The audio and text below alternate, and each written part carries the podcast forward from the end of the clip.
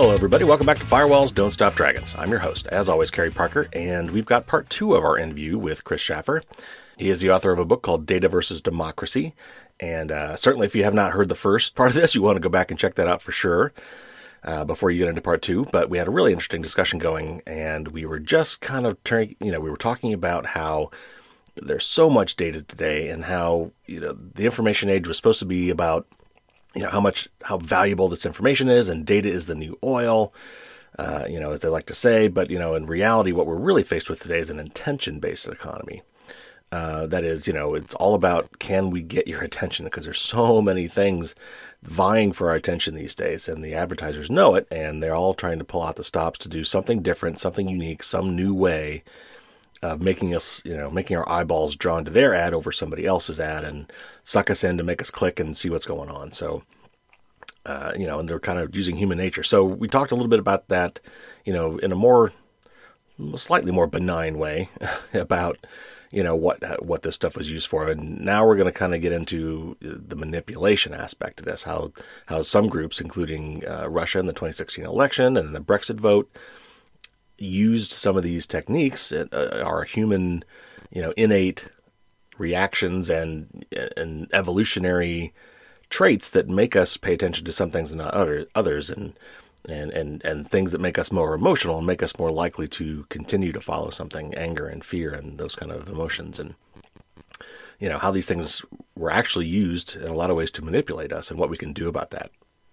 And I'll also ask Chris, you know, if we can, you know, with all this amazing new technology, if we can't, you know, somehow use this same technology for good, if we can't, you know, turn these things around and use some of these same technologies, the the AI, the artificial intelligence, and machine learning, and and all these things, and use it to our benefit as well, and maybe you know, use some of the same technology to counter counteract some of these uh, these efforts. So, really, really fascinating interview. So that's coming up here in just a second. And then next week, uh, next week we got a I've got a big show coming for you next week. There's a lot of news to catch up on, and uh, because it's that season, and actually I, w- I almost kind of wish I could have done it this week, but um, before the big Black Friday and Cyber Monday shopping, there's a huge shopping weekend coming up. But you can always go to my website now. You can go to firewallsdon'tstopdragons.com. Uh, and you can see my best and worst gift list idea for 2019. I update that every year. Uh, but I'm going to be kind of going through that on the show too. So uh, we're going to talk about that next week as well. So there's a lot of stuff to cover. Uh, if you've been paying attention to the news at all, there's all sorts of crazy stuff going on. Google bought Fitbit for like $2 billion. Uh, including all that, you know, juicy data that came with that. So there's a lot of people worried about privacy there. Uh, also, Google has has just been, I don't know, exposed is the right word, but it's come to light that Google has been partnering with a lot of medical data folks and somehow through partnerships bypassed HIPAA regulations, as far as I'm concerned, uh, to get access to a lot of medical data, uh, hopefully anonymized. Uh, we'll talk a little bit about some of that next week as well. Uh, there's a big win for privacy at the U.S. border, which we've talked about several times on the show. Uh, that's a, this is an important ruling. We'll talk about that and much, much more. There's a lot of stuff been going on. So anyway, got a big show coming up for you next week. But now, let's get back to our interview with Kris Shaffer, the author of Data versus Democracy, and let's get into part two.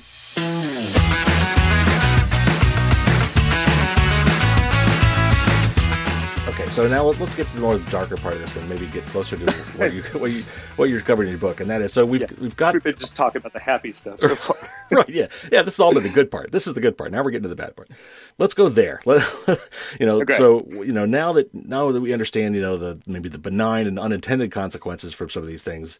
Now, how about the intended consequences? What how is this being used to shape our political and social views? Yeah. So I mean in some sense, we've been doing all this for a long time. We just now have a, a scale mm. and an acceleration that we haven't seen before. Right. Propaganda's really been around forever. With. Right. Yeah. But uh, as long as there's been information, there's been disinformation and, and misinformation, and and as long as we've had any kind of media, like there's been ad- advertising. If there's advertising, I mean, so the, uh, the the spouse of an advertising exec that I I once worked for said, if you need it, and you can afford it, you already have it or are making plans to get it. the a- advertisement only is necessary if you don't need it or can't afford it.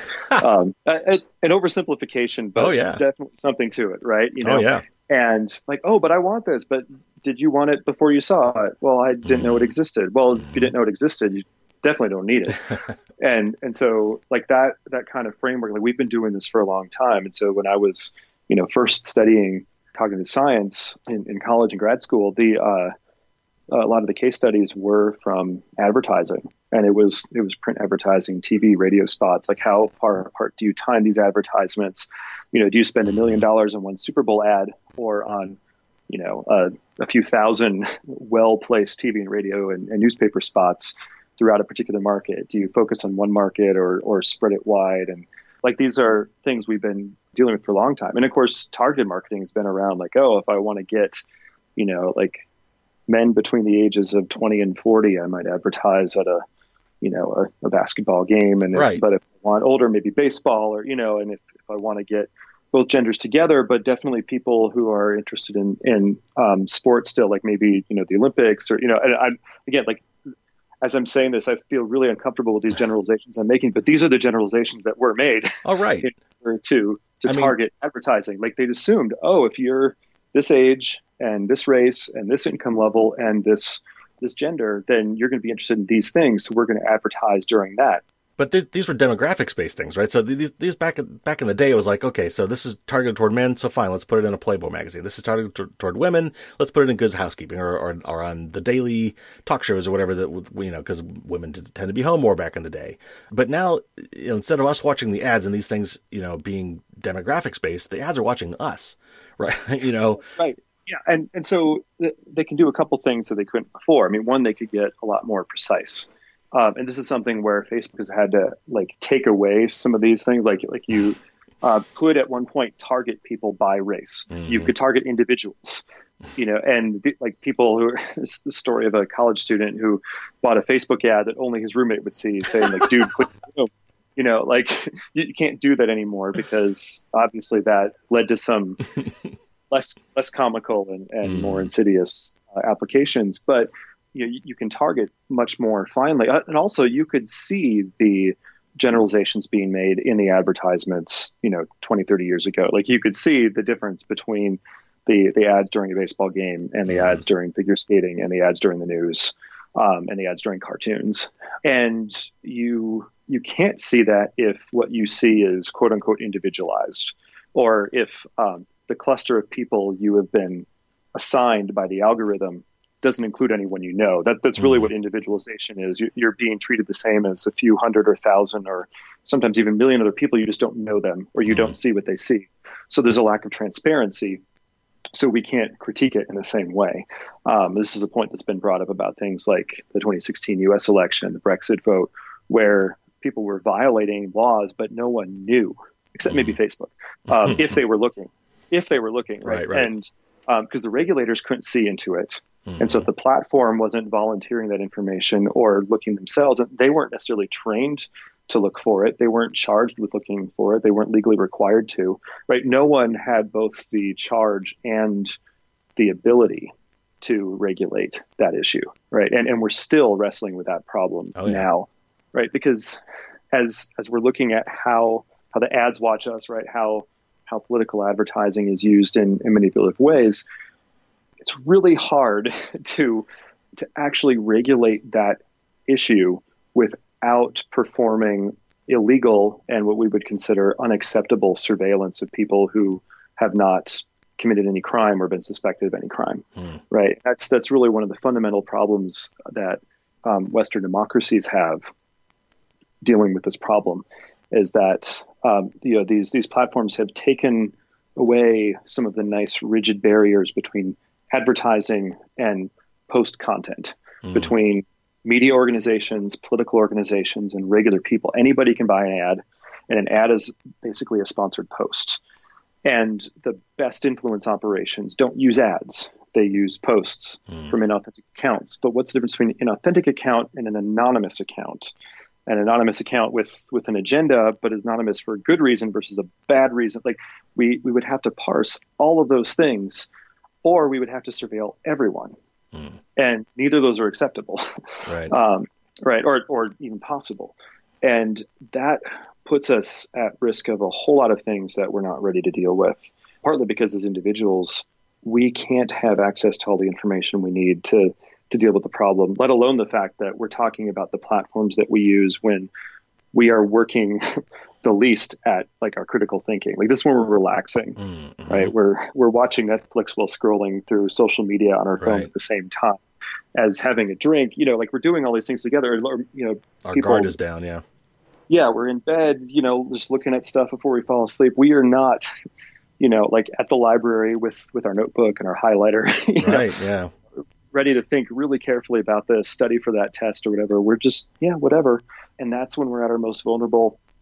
That's when we're the the most manipulable and those are the platforms where it's the hardest for for anyone to really get a good look at what's going on so obviously, you know, Cambridge Analytica in the 2016 election was a was a big case study in this. Um, but uh, you know, and you, obviously you wrote an uh, helped write a massive report on this for the Senate. So it's you know, but in 25 words or less, no. Uh, but you know, if we, if we just briefly, kind of you know, given what we've already talked about now and how how this influence stuff works, kind of at a high level, what do we think happened in 2016? How how were we?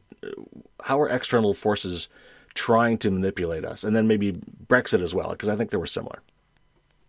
Yeah. So, um, start with like some some public facts.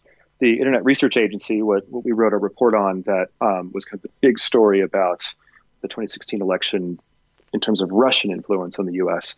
was, uh, according to some who study this, a minority of the activity of, of Russia, which was far and away a minority of the, act, the, the manipulative activity around the election.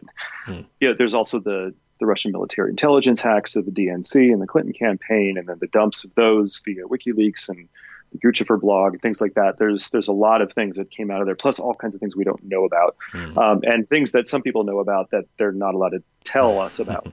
and and then there's all the other countries, and then there's all the political organizations in the U.S. and the individuals and the trolls and the meme hmm. wars right? There's so much that happened, but effectively, what happened? I, think the, uh, the the best, simplest way to characterize this is if you know how to manipulate an algorithm it to the point where you can build yourself a ready-made audience, and you know what kinds of content you can produce that they'll actually see and engage with and share.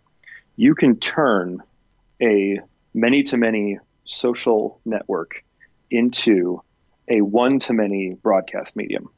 Hmm. And once you've done that, you can then use all of the historical tools and experiences at your disposal when it comes to state run media, propaganda, manipulative targeted advertising, but at a scale and um, a level of detection or, or non detection that you could only dream of in the 30s or the 50s. Yeah. Uh, right. And that I, I, think if I were to sum it up in a in a tweet, it would be that you, you if you master the algorithm, it becomes a one to many broadcast medium, and that really that that characterizes a lot of what um, Cambridge Analytica and and Russia and um, a lot of uh, domestic political groups in the U.S.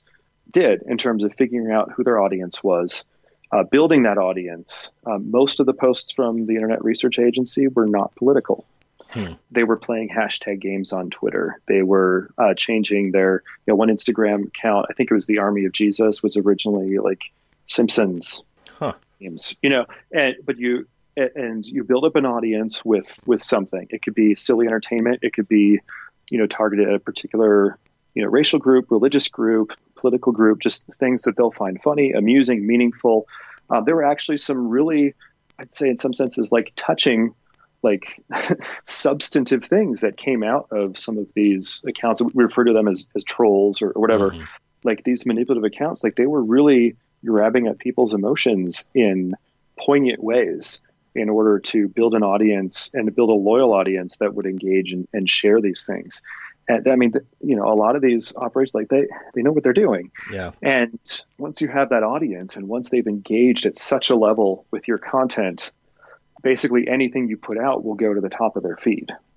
Right. And so if you can get them, get that level of engagement with, with anything, it doesn't matter if the content is a different kind because you are the account that they always like and then reshare like immediately. Right. And so you're going to be at the top of the algorithmic suggestion for them, and that's that's why you know the Internet Research Agency, according to the um, the Mueller indictment, had a budget of at least twenty five million dollars. They spent hundred thousand dollars on ads, but spent millions. They spent over a million dollars a month on people doing research. They came to the United States.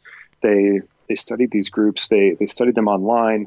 They uh, were building these audiences years before the election, and they continued to ramp up with the social issues, particularly Instagram, after the election, which was one of the like the fascinating finds from that. Playing multiple sides of the issue just to get an audience that then they could deliver the right message at the right time to, knowing that they would almost certainly see it and have a really good shot at uh, reacting to it, sharing it with others, and and making decisions based on it you know, and, and this whole like, oh, a few Facebook ads is not going to change how someone votes. Um, we have data on, on this. I, I don't have the, book in front of me. It's it's it's down in another room in my house. But a uh, book by uh, Kathleen Hall Jamieson called Cyber War. She she goes through as um, a political analyst, has been working on these things for a long time. Like political scientists have been dealing with this this kind of like what influences people's behavior when it comes to voting and and we know like how many people were undecided. I mean, there were a lot of people unhappy mm. with both Trump and Clinton mm-hmm. as candidates. There were people who were ripe for third party voting, people who were ripe for staying at home or saying, "Well, I'm not in a swing state, so I won't I won't vote in the presidential right. election." But then it influences downstream races or down right. ticket oh, races, yeah. which then have a downstream effect on things like gerrymandering or state legislatures. with all kinds of potential um, impact there if, if you stay home. And of course, if we disengage in the democratic process, that's something that, that anyone who is anti-democratic can use to say, look, they, they're not really a democratic country. Like 25% mm-hmm. of them vote, you know, whatever right. they, they, can say those kinds of things. So there's, there's, there's so many potential for impact here and, and so many things that we would dismiss like, oh, that did influence me. But we've got decades of academic studies that say otherwise, that in the aggregate, you know, you take 100,000 people and this thing happens, you know, it's going to influence this percent of them, and and that can add up. And considering that the election was decided by right. you know less than hundred thousand people, right. essentially, twenty five million dollars as just one thing yeah, in yeah. one piece of this puzzle um, could have a huge impact on it. That that um, voter database at Cambridge Analytica had could have a huge impact on this. Even just the the stealing of voter information from the DNC could be used in a way that, that uh, could be very very powerful. Um, and you add them all together, if they happen to be on the same side, man, there there things go. Now, I, I don't want to like I don't have 100 percent you know proof that X or Y or Z was the definitive uh, mm-hmm. factor. But we do know that there were multiple forces working at the same time in 2016, uh, both in the UK and in the US. And, and we've seen other things elsewhere in the world. Um, you know, I cover a whole bunch of them in, right. in book France and Philippines and, and whatnot. Um, but when when we see you know, domestic group A, domestic group B, foreign company C, foreign government D, all kind of, uh, you know, doing these overlapping operations um, that are in favor of the same side. Well, the algorithm plays another role here in, in that it allows one to amplify the other, mm. right? Because if I'm engaging with this class of content from, you know, this this one political group, well, then when another group has a similar content, I might not know them already, but it might be suggested to me because I've engaged heavily with that kind of content mm-hmm. elsewhere, right? And so the IRA work might make certain right wing groups or left wing groups or racial justice groups or, or Blue Lives Matter groups appear more in my feed. And, and then the opposite is true, um, or you know, go in the other direction. And and that means if the content was meant to polarize us and and you know get us mad at each other, or get us to just throw up our hands and say, screw it, everyone's right. I'm done. Democracy right. is dead. Right. Like I've tweeted democracy is dead, you know, a dozen times the last few years, you know, um, you know, I, I was certainly influenced. I mean, I, I know, like I, I, could say looking back to 2016, a couple of these things that I now know mm. were purposely perpetrated by bad actors of one sort or another. Like I know they had an impact on me. Wow. And and my attitude towards the election, how I ended up voting, how how confident I was in my choice, and, and I know that if I had been a little bit closer or a little bit further to the line, like that shift could have made a, a, a completely different difference, right? And and so uh, with yeah, we, we, are all vulnerable to these things, and, and to dismiss it as nothing. If, if, it was nothing, we wouldn't be putting all of our eggs into these baskets, right? we wouldn't right. be using these tools if they didn't do something for us. And the idea that it would only do good and we could easily take the good and dismiss the bad with no effort when we're laying in bed about to fall asleep, you know, yeah. after having a drink or 2 mm-hmm. um, like that's that's hubris. Like we're we're not all that cognitively strong, especially because we're wired for the opposite in some cases. And so, like, yeah, there's there, there's a lot of potential for some really bad stuff to happen. And I'm I'm just afraid that well, we've made progress and we're now aware of things we weren't aware of before. We're not ready for what's coming. Yeah, there's you know, a lot of people you know think about the influence campaigns. They think, oh, we'll you know, so they you know, how many people could they possibly get to go vote for Trump?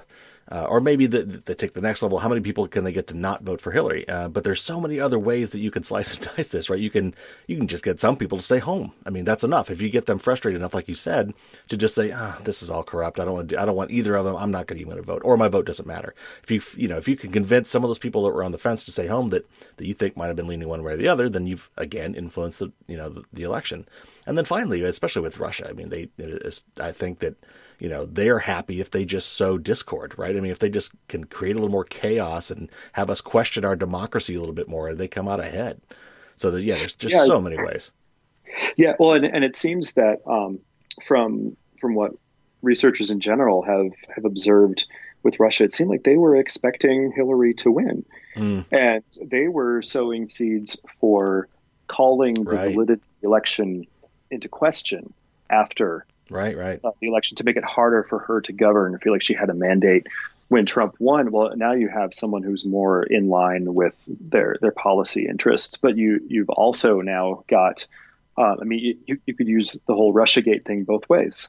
Right? You get one side upset at Russia stealing the election, saying the election's illegitimate, and you get the other side saying sour grapes. Those people like who are now right. in control of the House and and pushing this impeachment proceeding, like they're, they're just making up this boogeyman that didn't exist because right. they don't like who won. They've got to deal with the election, and and you've got both parties throwing the same issue at each other. I mean, it's it's it, it's incredible, like what what could happen. It, I saw multiple voting. Uh, sorry, what's what's the term? Um, like election commissioners at different um, state and county levels talk about like the thing they were the most worried about once there started being these these pings and and some hacks from foreign groups on uh, voter uh, registration servers and things. Like there wasn't any evidence that any votes were actually changed, and a lot of happened before the election. But the big thing was if people see the system as vulnerable and we don't have time right. to change to something that's more secure or, or, that we can convince them is more secure, whatever, like you know, mm-hmm. paper ballots, whatever, then the integrity of the election is gone because people won't trust the results, right. even if the results are perfect. Right. Um, if if people don't believe they're perfect, they're they're not. Um, and and that's the thing about you know like we think about information and facts and you know reason discourse being the bedrock of democracy. But when it comes down to it like how people feel about what happened whether people trust the institution uh, determines how much power the institution has. And that's true right. for democracies and dictatorships.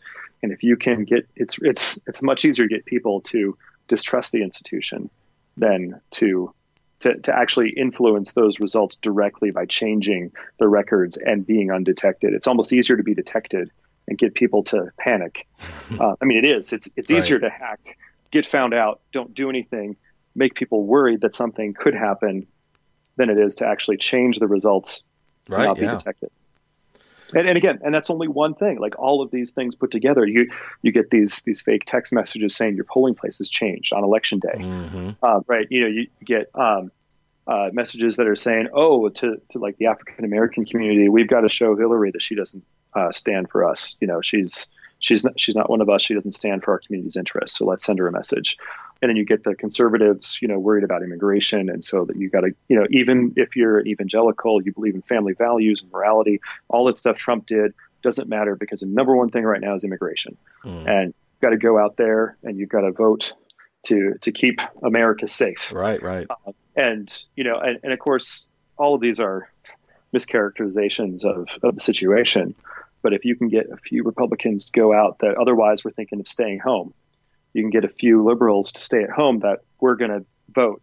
Right. um, and you get a few people who are set on voting going to the wrong place. Right. And then afterwards, you get everybody to say it was a mess. We have no idea what happened. The whole election was a fraud. Right. Yeah. oh, yeah. you know, you're, you're good. All right. So, so Sorry. I, I had so many other questions that we, we have to do a, a second part of this, but let's wrap up a little bit and maybe have some some reason for hope, maybe. So, um, first of all, Hey, you said let's go dark. yeah. now we got to come back, come back, come back away, come to the light. Um, so, uh, first, just from a purely technical standpoint, it, can we use now that we understand how this algorithm stuff works and we've got all this machine learning and AI and and and whatever, you know, they're creating deep fakes, but maybe we can also use them to, you know, identify deep fakes. Can we use these same technical tools to help us root out uh, some of this manipulation? Yeah, absolutely. Um, I I teach like data literacy stuff to, to university faculty um, from time to time, and this is one of the big things I talk to them about when it comes to even just education algorithms. You know, like they say, oh well, it's a black box. We don't know what's going on, so we can't really judge it. So it's really hard to to say you know one way or the other and make a good decision. Like that's that's not true. Like the very thing that we do in data science is say we've got an input and an output. Like what's the pattern that connects the 2 Like that's that's a key thing in data science, and and that's what we need to do to figure out what these algorithms are doing that are problematic. But also like a couple other books I want to plug that are that are amazing. Everyone should read as as well as mine, or honestly even instead of mine. Um, uh, Cathy O'Neil's Weapons of Math Destruction, Math Destruction, and Mhm.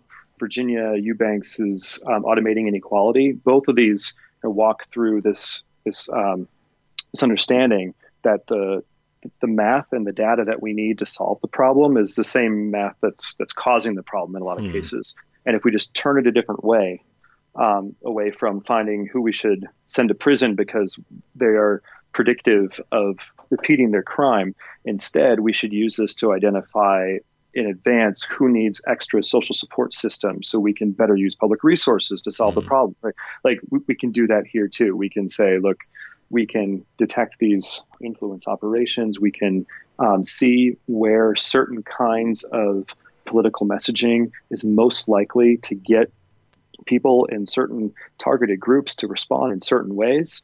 And if that is something that would constitute an ethics violation or a campaign finance violation or, or whatever, um, we can we can detect those beforehand, like even before the ad goes out, just by the content of the ad and who it's targeting. Right now, of course, the question of free speech and censorship gets embroiled in that. But the right to speech is not the right to reach. Um, I didn't make up that phrase. Um, remember who did? It's a great one though. Yeah, yeah. um, right? Uh, and the the right to speak your opinion as a U.S. citizen and to attempt to persuade others to to vote like you is not the same as the ability to spend money on campaign activity in accordance with hmm. U.S. laws.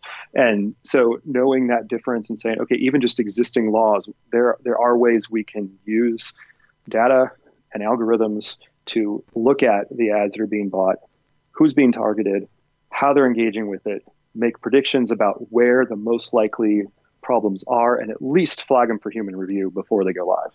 Right? There's all kinds of things we can do like that to use the same data and the same science is being used to manipulate us, to detect it, to mitigate it, to head it off at the pass, and to constantly get better as that process iterates and we get feedback from did the results work or not, right?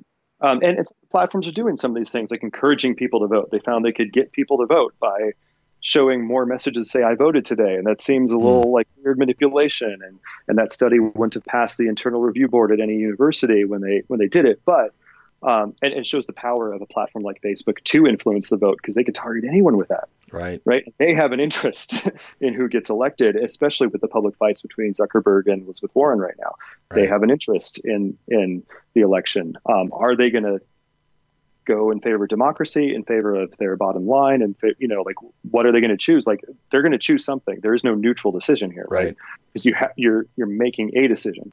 Even inaction is a decision because right. it's a decision in favor of the status quo. So, what decision are they going to make? Like that's a question. And the fact that they have that power, that that we're asking that question, like that's a problem. mm. and but but again like with the right partnership between platforms and government and researchers like we we could come up with some really um, good models for how to ensure that the, the the principles and the laws that are set forward in election regulations and campaign finance laws, um, national security laws, and everything are enacted on the platforms in ways that do not involve government surveillance of innocent citizens. And you know, like there, there are ways to work at that if we get the right people working together in good faith and putting their heads together. Like we can make big steps. Yeah. So before I get to the, the my last question about what we can kind of do as individuals or, or collectively as a society, maybe, but I, I've got to ask, what what do you think about Twitter deciding basically not allow political ads anymore. And the, the funny thing was, is I this is obviously a shot across the bow of Facebook because they they announced Absolutely. this right before Facebook had their earnings call. So you know, making sure that Zuckerberg was you know, was going to get questions about this.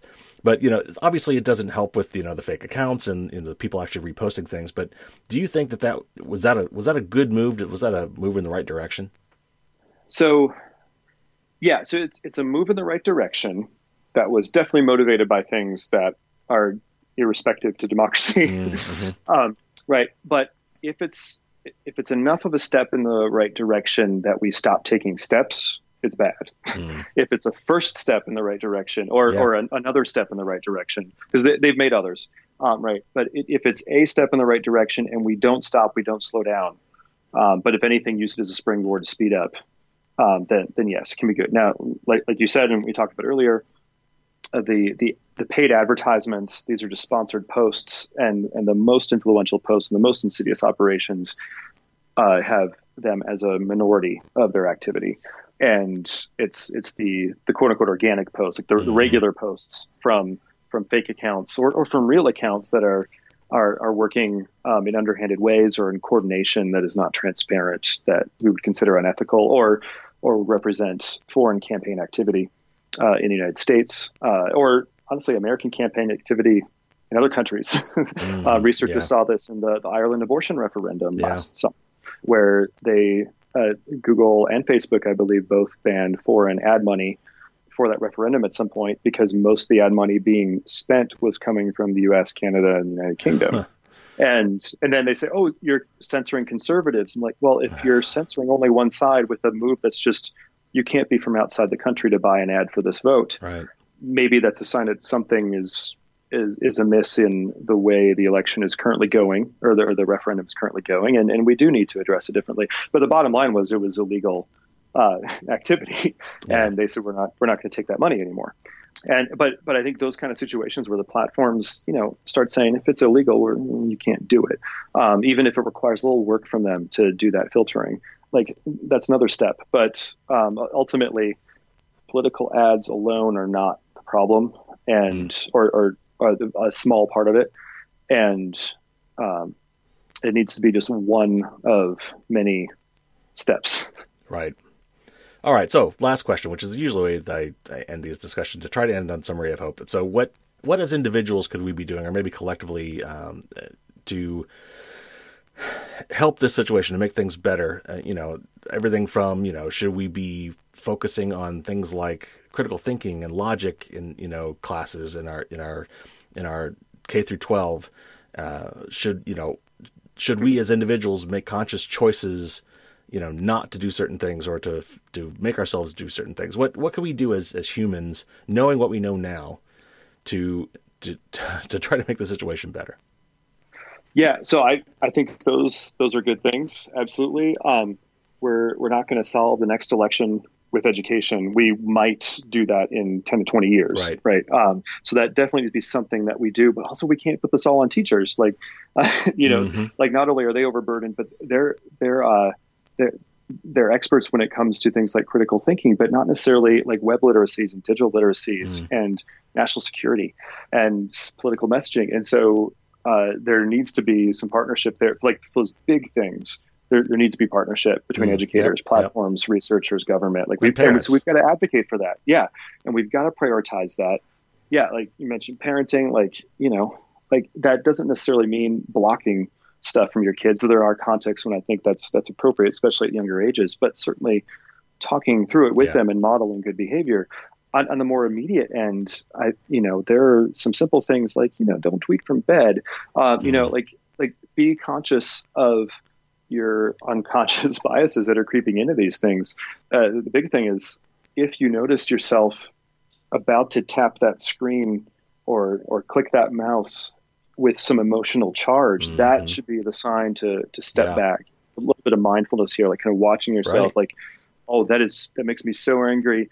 And, and it, before you hit share, at least read the thing. Right. Um, but but also, you know, think a little bit about it. Recognize that that's it, it's that stuff it's the way disinformation is laundered through regular people's right, activity. It becomes right. misinformation, you know, accidental sharing of things. But the, the best disinformation operations are ones in which most of us are unwitting participants and that information can be laundered through our activity. And so, so, and knowing that, that that's not just about the Russians, the Iranians, the NSA, the CIA, the, you know, wh- whatever. It, and it's not even just about Republicans, Democrats. That's just about like how we're wired. Yeah. And so being aware of the fact that we, we all have unconscious biases, we all have prejudices. Um, that doesn't mean we're horrible people. Um, right. It means yeah. we're human. Right. This is part of what it means to be human, and so it's part of part of what it means to be a responsible member of a democratic society is to recognize those limitations and do at least something small about it. And and so it could be, you know, you take the apps off your phone so that you reduce some of that knee jerk reaction mm-hmm. to just go to them all the time when you're bored and let yourself think a little bit. Yeah. Um, it could be don't get news from the TV anymore. Um, you subscribe to something in print where you know that it's all curated by an editor, and there's the, the, the targeting of the advertising is like I live in this state and I subscribe to this newspaper. Right, right. you know, and so you have a chance to slow down and maybe save them all for the week and just read them all on the weekend. Say like if it doesn't matter to me now, mm. like it, it didn't really matter on Monday or maybe take a break from the news because the news is susceptible to this too. Oh yeah. Right. Read read books. Um, you know, I know a few good ones, right? um, you know, or or read publications that come out once a month or once a quarter that are are deeper and hold a higher bar for what's worth talking about when it comes to news. Um, you know, there's just a lot of little things like that that I think we don't always think of, um, or maybe we do, but we think they're harder than they are. Catherine Price wrote a great book, How to Break Up with Your Phone. It's like a 30 day thing, you know, a, a, little bit each day. And the idea is not to get rid of your smartphone, but to have a better relationship with it, like to have it used for things that are, you know, because uh, they are really useful. Oh, yeah, yeah, yeah. and, and it can be very helpful. But to say, like, I'm going to use it for this and this, I'm not going to use it for that just because it's there. You know, that deliberateness, that mindfulness. Right. Um, that's that's all uh, you know really important. Um, or you know what else? Like go for a run and leave your phone at home. Mm. Just like I, I, love my like I, I, can't do these like relaxing things to kind of clear my mind of all this crud out there. Like I, I got to go like you know punch a bag mm-hmm. or kick a ball or run a few miles. Like I've got to do something hard and, and you know like figure out what that thing is for yourself that allows you that whatever escape you need or, or whatever just resetting of your your mind that you need so that when you sit down in front of the news or or whatever, yeah, or maybe you say, you know, like I'm just going to call my mom now, you know, like whatever, like yeah. like something that helps you clear your head um, rather than fill it with stuff that you aren't going to care about in a day or two. Well, that's some really good advice. Uh, you've given us a lot to think about. Uh, and a couple great suggestions for books to read in addition to your own, of course. Uh, I'll be sure to put links to all of that stuff in the show notes. And Kris, thanks so much for coming on the show. Yeah, thank you for having me. This was a great combo. Let's, let's do it again. Absolutely. Yes, we'll definitely do that.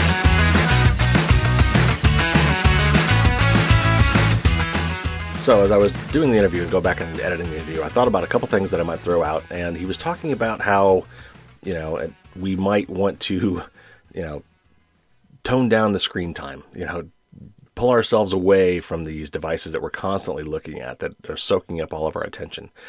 And, you know, it just takes some time to let our minds drift and think and, and maybe do something that's not you know, constant stimulation.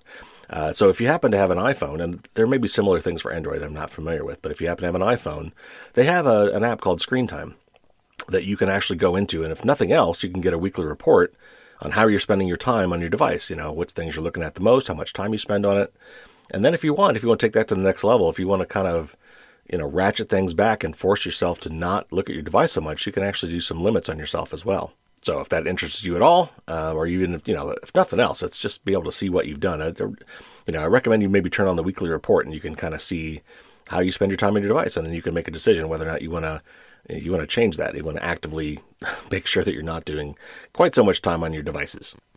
And of course, thanks again to Kris Shaffer for coming on the show. Uh, it was a really interesting interview. I had a really great time with that, and the and the book is great, by the way. So uh, definitely check out Data versus Democracy. And uh, he did mention a couple other books that I, I, I will put in the show notes. Uh, one of them I think was um, Weapons of Math Destruction. It's a very clever name. Uh, and then Automating Inequality. Um, I've, already, I've already heard of actually Weapons of Math Destruction. I've been looking at that one for a while anyway, so I'll definitely have to pick that one up. Uh, and the other one I hadn't heard of, but it looks good too. So anyway, uh, there's that. I also want to recommend, since we talked about the election and things uh, in Cambridge Analytica, check out the Netflix documentary The Great Hack. If you haven't seen that, I highly recommend that one as well. Um, it's I think it could have been a little bit better. I think it focused a little bit too much on some of the people and not so much what happened. But nevertheless, it's definitely worth checking out. So that that's on Netflix. If you've got that, that's free. Uh, highly recommend you check that out sometime soon. Again, we got a really big show coming up for next week, a big news show, and we'll talk about the best and worst gifts, my annual guide to the the gifts that from a privacy and a security angle, uh, which a lot of gift guides, of course, don't cover. So we're going to check that out. And, uh, you know, happy Thanksgiving uh, for those in the U.S. I know that Canada has already celebrated this and other areas of the, the world celebrate at different times. But for those of you in the U.S. and happen to celebrate Thanksgiving next week, happy Thanksgiving. Hope you have a great time with, with your family and you don't get into politics too awful much because it's, I know right now it's a very touching subject. So maybe just leave that one aside, leave that at the doorstep. There are a lot of uh, great organizations out there that are fighting for your rights every day. And I actually wrote an article how, about uh, how to give thanks and donate to some of those great organizations. So uh, if you'd like to take this opportunity to support some of those things, like the Electronic Frontier Foundation and the Center for Democracy and Technology and some of these others, uh, go to my website and look for uh, search on thanks uh, or donate. I'm sure you'll find the article pretty quickly. Uh, that gives you some ideas of some great places you can donate with links on that'll take you right to their donate sites. And I just, you know, generally, as always, I encourage you to support these groups and these efforts uh, because they're really doing some fantastic work and they're um, they're doing it every day for all of us. So um, it's really nice to, to, to reach out and give them some give them some money. And that's going to wrap up our show. So, as always, uh, subscribe so you don't miss any episodes. If you get a chance, I'd love to get an extra uh, four or five star review. That would be wonderful. And with the holidays coming up, maybe if you're giving someone, you know, a new computer or something electronic or whatever, this might be a great time to, oh, I don't know, give them firewalls don't stop dragons uh, to help them uh, to guard their security and privacy. So that'll do it. And until next week, take care, everybody, and don't get caught with your drawbridge down.